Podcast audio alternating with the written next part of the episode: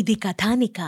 room తుడిచే janitor మీ గది ఊడ్చి బయటకు వస్తూ పాము కరిచి నేల మీద పడిపోయింది ప్రస్తుతం హాస్పిటల్లో కోలుకుంటుంది పాము పారిపోయింది ఎందుకైనా మంచిదని మీ రూమ్ మారుస్తున్నారు అని సర్గి చెప్తాడు కాస్త ఎడంగా నిలబడి ఈ మాటలు విన్న డేవిడ్ అసంతృప్తిగా తల పరికించాడు my dear wiper wrong number dial చేశావు అని అనుకుని తర్వాత గబగబా అడుగులు వేసుకుంటూ లిఫ్ట్ వైపుకు కదిలిపోతాడు ఆ సమయంలో మరొక విషపు ఆలోచన అతనిలో ఆకృతి దాల్చడం ఆరంభించింది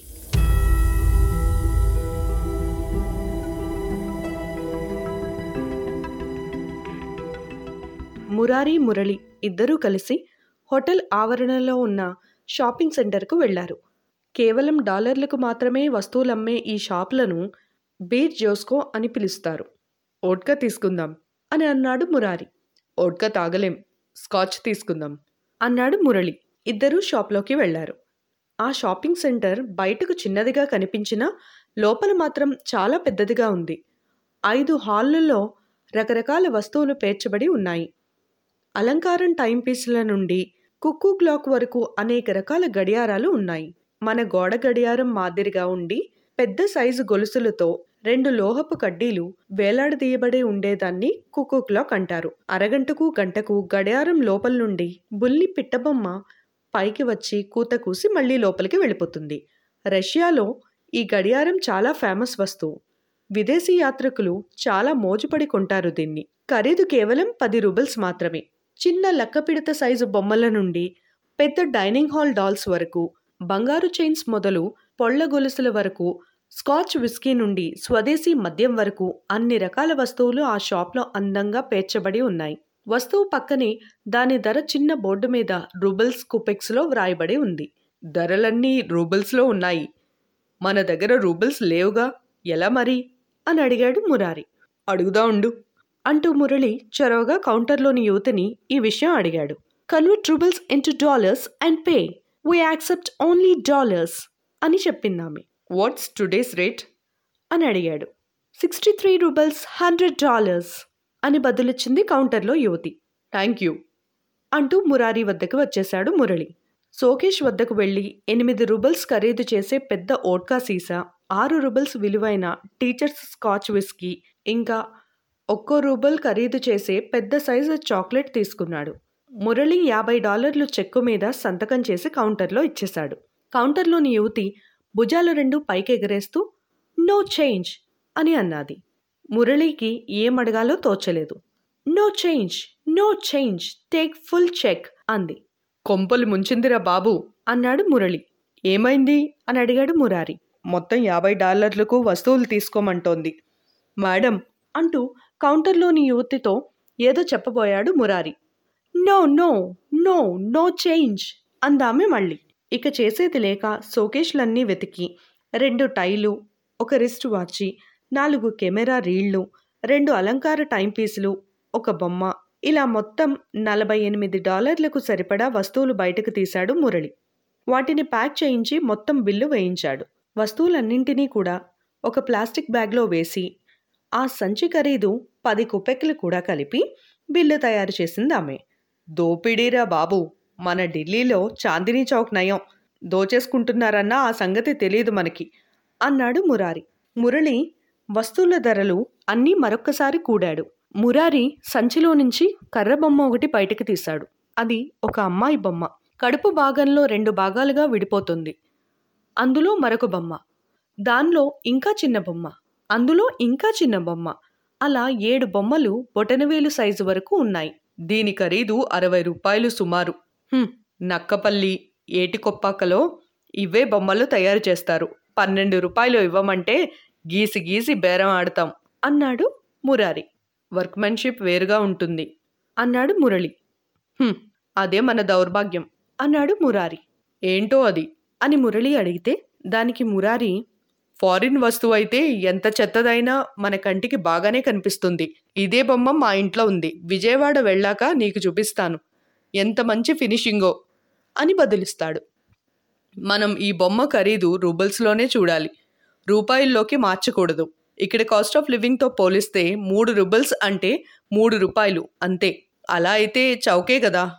అంటూ సమర్థించుకోబోయాడు మురళి అదిగో ఆ వాదనే వద్దు నువ్వు డాలర్కు పదమూడు రూపాయల చొప్పున చెల్లిస్తేనే నీకు ఎలిజిబిలిటీ ఐదు వందల డాలర్లు బ్యాంకు వాళ్ళు ఇచ్చారు ఆ విషయం మర్చిపోకు అలాగే వంద డాలర్లకు అరవై మూడు రూబుల్స్ చొప్పున లెక్క కట్టి చెల్లించాం మనం అందువల్ల రూబ్లు రూపాయలు వద్దు దాని ఖరీదుగా అరవై రూపాయలు మనం వెచ్చించినట్లే అంటూ వాదించాడు మురారి సరే ఒప్పుకుంటున్నారా బాబు అని అన్నాడు మురళి కాసేపు ఆ షాప్లో గడిపిన తర్వాత వస్తువులు చిల్లర తీసుకుని షాప్లోంచి బయటికి వచ్చారు ఇద్దరు లిఫ్ట్ దగ్గర బటన్ నొక్కాడు మురారి లిఫ్ట్ కిందకి దిగి తలుపులు తెరుచుకున్నాయి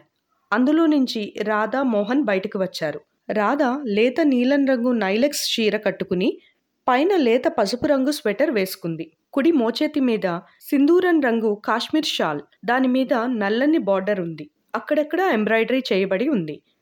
మోహన్ ఫుల్ హ్యాండ్ స్వెటర్ వేసుకుని హ్యాండ్సమ్గా కనిపిస్తున్నాడు చేతిలో గ్లౌజ్ వేసుకున్నాడు నెత్తి మీద మంకీ క్యాప్ మట్టి రంగుది పెట్టుకున్నాడు మీ నెత్తి మీద మీరే టోపీ పెట్టుకోవడం ఏం బాలేదు అన్నాడు మురళి నేను పెట్టుకోలేదు వద్దంటూ ఉంటే రాధాదేవి గారే పెట్టారు అన్నాడు మోహన్ అలా అయితే పర్వాలేదు బుట్టలో పెట్టడం కంటే టోపీ పెట్టడం నయం అని అన్నాడు మురళి అని ఇంకా ఏదో అనబోతూ ఉంటే రాధ ముఖంలో కోపం గమనించి మురారి టాపిక్ మార్చేశాడు మీరిద్దరూ ఆర్కిటిక్ రీజియన్కి వెళ్తున్నారా లేక డిన్నర్కు వెళ్తున్నారా అని అడిగాడు డిన్నర్ తర్వాత ఆర్కిటిక్ రీజియన్లా ఉండే బాల్టిక్ సముద్రం ఒడ్డుకు వెళ్దామని అంటూ నవ్వేశాడు మోహన్ తొందరగా పద ఈ వస్తువులు రూమ్లో పడేసి మనం డిన్నర్కి రావాలి తొందరగా రాకపోతే కేటరింగ్ క్లోజ్ చేస్తారేమో అన్నాడు మురళి మురారీతో ఈ రాత్రి డిన్నర్ ఇక్కడ తీసుకోవద్దు స్నేక్ క్యాంటీన్ రాత్రి తెల్లవార్లు ఉంటుందంట అక్కడ తిందాం ఇప్పుడు డిన్నర్ తినేస్తే బ్యాగ్లో బాటిల్ ఖాళీ చేయడం ఎలాగా ఆఖరి వాక్యం మెల్లగా అన్నాడు మురారి మోహన్ మేమిద్దరం క్యాంటీన్కి వెళ్తాం ఆలస్యంగా మీరు వచ్చి కంపెనీ ఇస్తారంటే ఆనందమే అని అన్నాడు మురళి మోహన్కు వ్యవహారం అర్థమైంది సరుకేముంది అని అడిగాడు నెమ్మదిగా ఓట్కా అని బదులిచ్చాడు మురారి నో ఇంకేం లేదా అని అడిగాడు మోహన్ టీచర్స్ స్కాచ్ ఈసారి మురారి చెప్పాడు దట్స్ ఫైన్ ఓ గంట తర్వాత మిమ్మల్ని జాయిన్ అవుతాను మీ రూమ్కి వచ్చేస్తాను ఓకే అని అన్నాడు మోహన్ ఓకే వెల్కమ్ అన్నాడు మురారి ఇద్దరూ లిఫ్ట్లో పైకి వెళ్ళిపోయారు అంతవరకు మౌనంగా నిలబడి వాళ్ళ సంభాషణ వింటున్న రాధ మోహన్ను ఇలా అడుగుతుంది మీరు మాట్లాడుకున్న భాష ఏంటి మోహన్ నవ్వేస్తూ మీకు నిజంగా అర్థం కాలేదా అని అడుగుతాడు కాలేదు అని జవాబిస్తుంది రాధ అంతా కాలేదా కొంత కాలేదా అని అడుగుతాడు మోహన్ కొంత కాలేదు అని చెప్తుంది రాధ కొంత అర్థమైందిగా ఆ మాత్రం చాలు అంటూ విషయం దాటేస్తాడు మోహన్ అయితే మీరు డిన్నర్ తీసుకోరా అని అడుగుతుంది రాధ తీసుకోను మీకు కంపెనీ ఇస్తాను పదండి మీతో పాటు ఫ్రూట్స్ తింటాను అని చెప్తాడు మోహన్ సరే రండి అని అంటుంది రాధ ఇద్దరూ డైనింగ్ హాల్లోకి వెళ్ళారు వంశీ అప్పుడే డిన్నర్ తీసుకుంటున్నాడు ఈ పూట కూడా అన్నం సర్వ్ చేయలేదు అన్నాడు విచారంగా ముఖం పెట్టి రాధకు నవ్వొచ్చింది అతడి తిండి యావ చూసి మనం వెళ్ళే వరకు అలాంటి ఆశలేవి పెట్టుకోకండి నెల్లూరు వెళ్ళిన తర్వాత హాయిగా మేలుకొలుకులు తిందురు గాని అంది రాధ అంతవరకు అవసరం లేదు తాష్కంట్లో రైస్ సర్వ్ చేస్తారట అని చెప్పాడు వంశీ ఇప్పుడేం తక్కువైందని పదిహేను రోజులు అన్నం చపాతీలు మర్చిపోలేరా కాస్త ఎగితాళిగా అడిగింది రాధ లేకనే కదా ఈ బాధంతా ఎన్ని రొట్టెలు తిన్నా అన్నానికి సాటి వస్తుందా ఎన్ని పళ్ళు తిన్నా మన చపాతీల్లా కడుపు నిండుతుందా అని అన్నాడు వంశీ వీళ్ళు తినేది గడ్డి అంతేనా అని అన్నది రాధ కూర్చోండి గడ్డి తిందురు గాని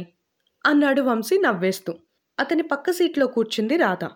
అవతల వైపున మోహన్ కూర్చున్నాడు రాధ డిన్నర్ తింటూ ఉంటే మోహన్ ద్రాక్షపళ్ళు తిని జ్యూస్ తాగాడు వంశీ ఆవకాయ సీసాలో నుంచి తీసి రాధ ప్లేట్లో వేశాడు అవిగో పొటాటో కట్లెట్స్ ఉన్నాయి కదా వాటిలో ఆవకాయ నంచుకుని తినండి రుచిగా ఉంటుంది అని చెప్పాడు వంశీ కట్లెట్స్తో ఆవకాయ కాంబినేషన్ ఏంటి మహాశయ టమాటో జ్యూస్ వేసుకుంటాను అంది రాధ తిని ఆ తర్వాత మాట్లాడండి అన్నాడు వంశీ తిన్నాక మాట్లాడగలరో లేదో అంటూ అనుమానం వ్యక్తం చేశాడు మోహన్ ఏం అని అడిగాడు వంశీ ఆ కాంబినేషన్తో